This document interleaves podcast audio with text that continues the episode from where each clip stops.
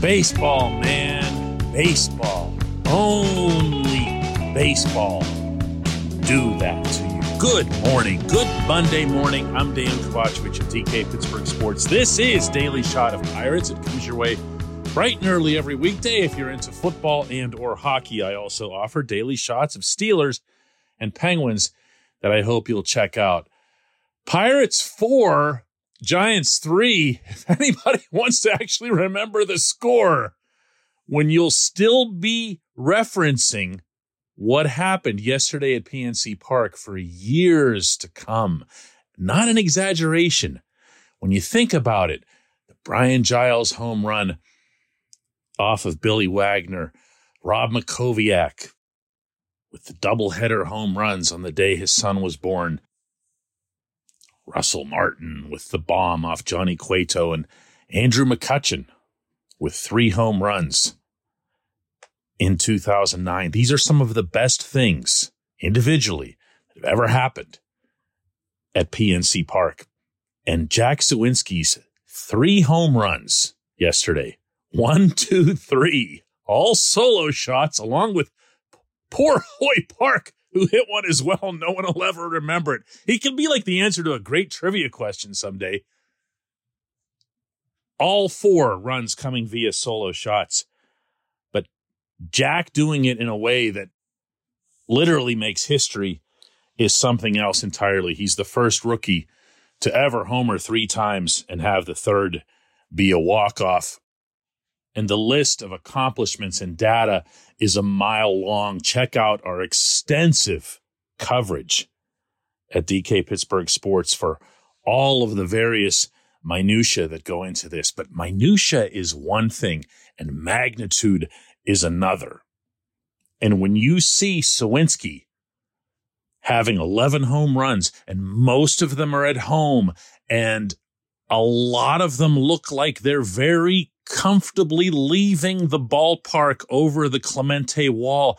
It gets your hope up a little bit. Listen to Derek Shelton afterward, uh, unearthing the old hitting coach in himself in discussing why it is that Suwinski's getting a lot of production at PNC. Yeah, I mean, left-handed swing that's catered to being able to backspin the ball. I mean, we've talked about his ability to backspin the ball, and uh, it's built for it's built for a left-handed hitter that can get the ball in the air, and and that's that's his strength. So I think it just kind of caters to his swing, especially the way he uses his top hand, the way he's able to, you know, kind of turn it over a little bit, and uh, I think it just caters to his swing. I think the biggest part about it is just how composed he stays. Pretty convincing, right? And that's how it feels. It feels like when he does get the ball up into the air, like it keeps going. I'm never going to pretend to be a hitting coach, so I'm not going to be able to get into top hand this, uh, top spin on the ball that. I, I just don't, you know, process all that. But I do understand what a power hitter looks like when I see him. And even though Suwinski's uh, average and production rate hasn't been great, it doesn't matter if you're launching bombs, you know? Oh, and guess what else happened yesterday? Yeah, he might have company now. This portion of Daily Shot of Pirates is brought to you by our friends at North Shore Tavern, that's directly across Federal Street from PNC Park. It's home of Steak on a Stone, an eating experience, underscoring the word experience. The steak is brought to you partially cooked on an 800 degree stone, and you do the rest. It's a ton of fun. It's a great meal and it's a baseball atmosphere like no other in Pittsburgh. North Shore Tavern, right across Federal Street from PNC Park. It's at least a little bit amusing that the one bit of news that this team's fans had been eagerly awaiting the most all year long got buried. It really did. But Oneil Cruz is coming to Pittsburgh today. And for anybody who only casually follows the team, this actually won't be his debut. There seems to be something of a misconception about that. He came up for the final weekend of the 2021 season, even hit a homer, got himself acclimated in every way. Now he's back and he's back for good. Here's what Shelton had to say about Cruz. Now's the time that we think he can help us. You know, I mean, we've, we've talked about a lot of things developmentally. You know, there's still things that we're going to continue to work on, but we think now's the time that, that he's going to help us. Yeah, he's, he's predominantly going to play shortstop. You know, I mean, I, you know, we'll see him probably in the outfield at, at some point, but I think initially, uh, he's going to play shortstop. Shelton's a pretty easygoing guy, as I've shared with you many times. He's about to become a much happier guy in the most general sense when it comes to his work because now his lineup is going to start making a little bit more sense. He's going to have more options. He's going to have more middle of the order options. And that alone is something that this franchise has been missing for a very long time. If we're being honest with ourselves in assessing the everyday type players that are on this roster, we're still talking about Ke'Bryan Hayes, Bryan Reynolds, Cruz, and you'd better believe Suwinski. I like Diego Castillo. I like a couple of the other younger players who've come up, but I'm not ready to put them in that group. So you're talking about half of your everyday lineup when this team eventually contends. And that doesn't mean that the other pieces aren't somewhere in the fold. I mean, it couldn't be clearer that Henry Davis is going to be this team's catcher, that Leo Peguero is going to be in the mix, that Nick Gonzalez is going to be the second baseman. But they're not here yet. We've got four of them here as of tonight, half of the everyday lineup. But you've also got a component that maybe we couldn't have known was going to be the case. And that's power. All you have to do is look around baseball to see that it's a home run game right now. It's, you know, the, the thing I complain about all the time home runs, walks, and strikeouts. Well, until something happens to alter that, whether it's the elimination of the shift, something to do with the ball, pitch clock, who knows what could bring actual contact and actual bases back into baseball. But for now, it's a home run game.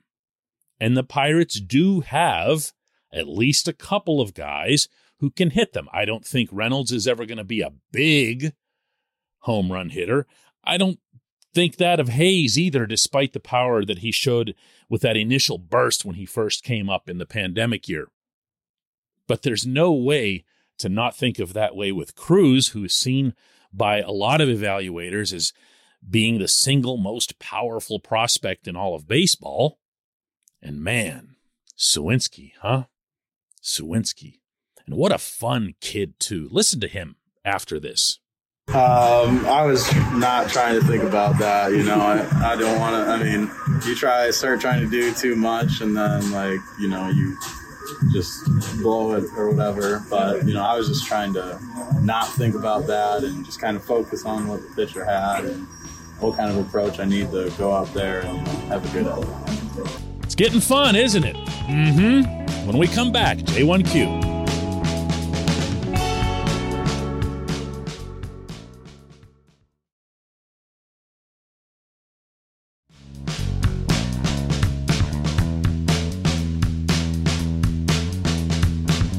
Today's J1Q comes from Jay. It's not really a question, but I liked it so much. Jay says this is one of those games that when people ask, How can you go see them?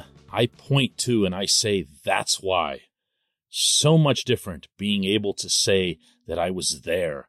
This is tied for my second favorite moment at the ballpark, along with Jacob Stallings' Grand Slam last year. The first was taking my dad to the Rob Mackowiak doubleheader and double homer performance years ago.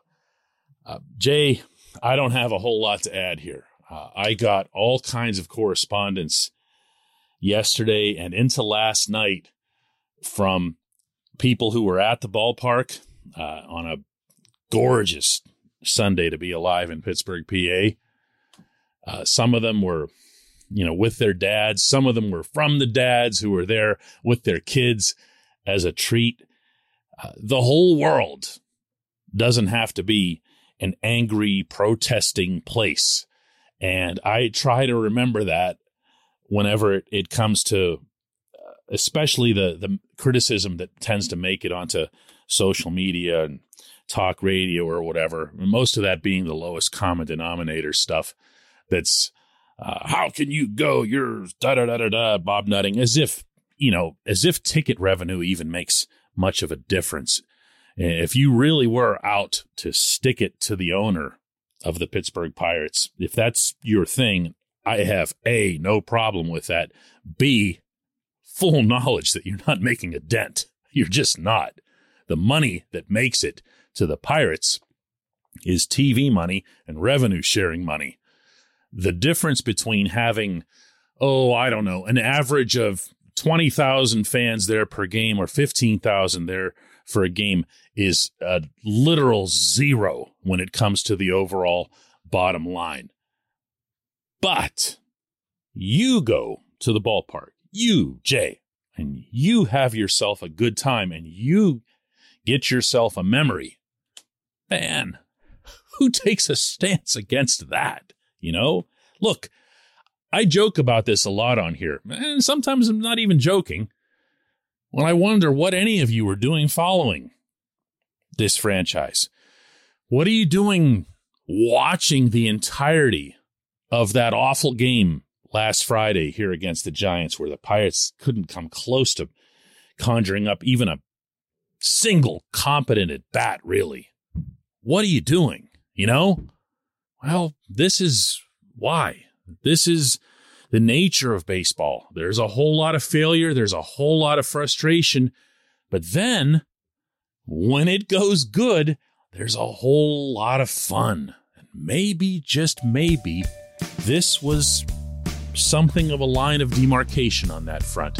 I appreciate the question, Jay. I appreciate everyone listening to Daily Shot of Pirates. I'll be back at the ballpark tonight, and we'll do another one of these tomorrow.